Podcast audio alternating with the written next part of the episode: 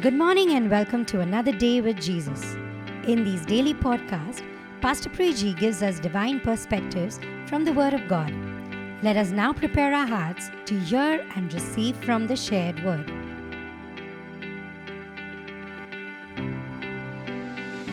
Good morning and greetings in Jesus' name. Welcome to this beautiful new day.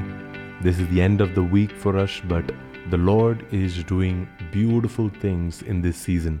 And we have to remain appreciative, we have to remain grateful, we have to acknowledge every single thing that the Lord has been revealing to us, and we have to respond to what God is speaking to us. The more that we remain in alignment to His will, His ways, His plans for us, the more we will be satisfied with what we are doing. We will be content. In fact, Paul says in the New Testament that godliness with contentment is great gain. In the Old Testament, if you go to Ecclesiastes chapter 6, uh, the writer of this uh, chapter, the writer of this book, he explains to us the power of contentment. And he says, there are people that may live very long. There are people that may have all the wealth in the world.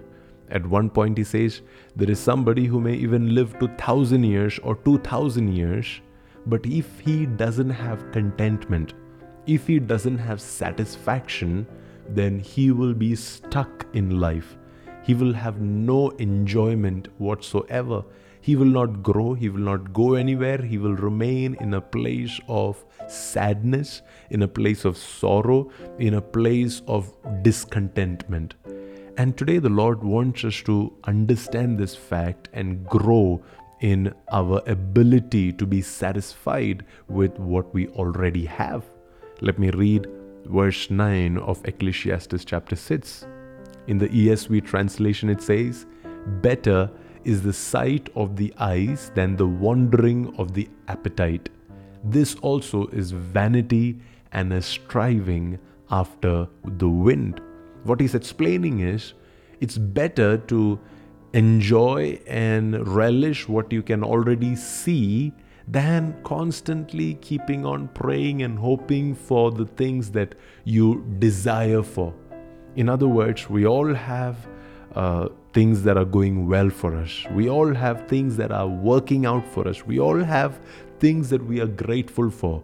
And the writer of this book, it could be King Solomon who is writing this, and he's saying, Isn't it better that you enjoy what has already been given to you than you spending all your time being dissatisfied about what you have and focusing on the things that your heart desires?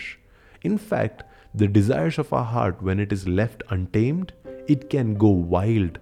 It can go into places and things that have not been assigned to us, places that has not been given to us, and in that lies our ability to even sin.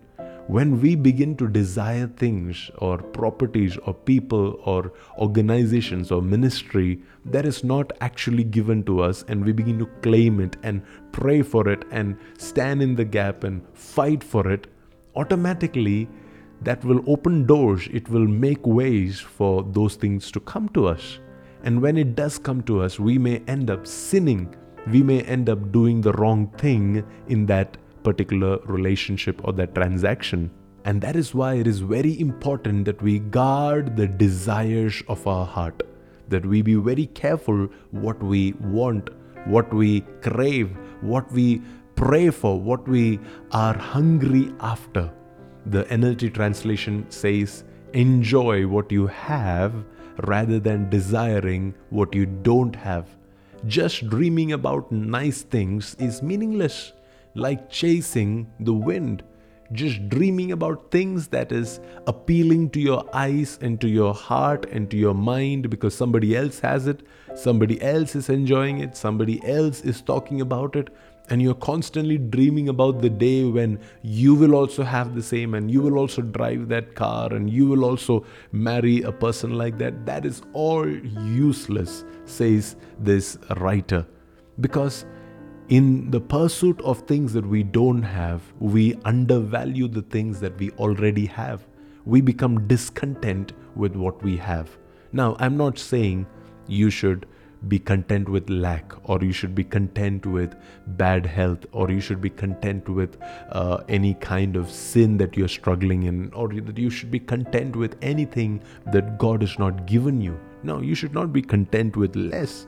But at the same time, you cannot be a dissatisfied child of God. You cannot be ungrateful for what He has already done in your life. There are so many areas of our lives where we are not thankful about what God has done, and yet we are constantly cribbing about the things that God has not yet done. There are things that God has blessed us with, which we so easily and conveniently ignore and forget, and we end up constantly praying and running after things that are not yet given to us. Now, if the Lord has given you something, if there is a prophetic word over your life, if there is a blessing that the Lord has promised over your life, it is definitely something you should pursue and pray for and desire for and work towards. But let it come from the Lord. Let it be God's idea. Let it be God's plan. Let it be within the boundaries of what God has given you. Especially if you're a married man or a married woman and you're constantly thinking about somebody else's spouse, somebody else's children, somebody else's way of life, and you're wondering why isn't your spouse like that? And why isn't your children uh, attractive or beautiful or uh, you know academically oriented like their children are? You are going to end up living dissatisfied in your home you should understand this is the husband or this is the wife that the Lord has given you. These are the children that God has assigned and ordained for you. And the Bible says, enjoy what you have rather than desiring for what you don't have. Just dreaming about nice things is meaningless. It's like chasing the wind. Let's pray together. Lord, give us the wisdom to understand each time, each prayer, each desire, each craving, each hunger after those things that are like chasing after the wind, after those things that are meaningless, after those things that you have not assigned or blessed us with, that you have not given us as our portion, as our inheritance. Give us the grace to identify those things and avoid those things at all costs.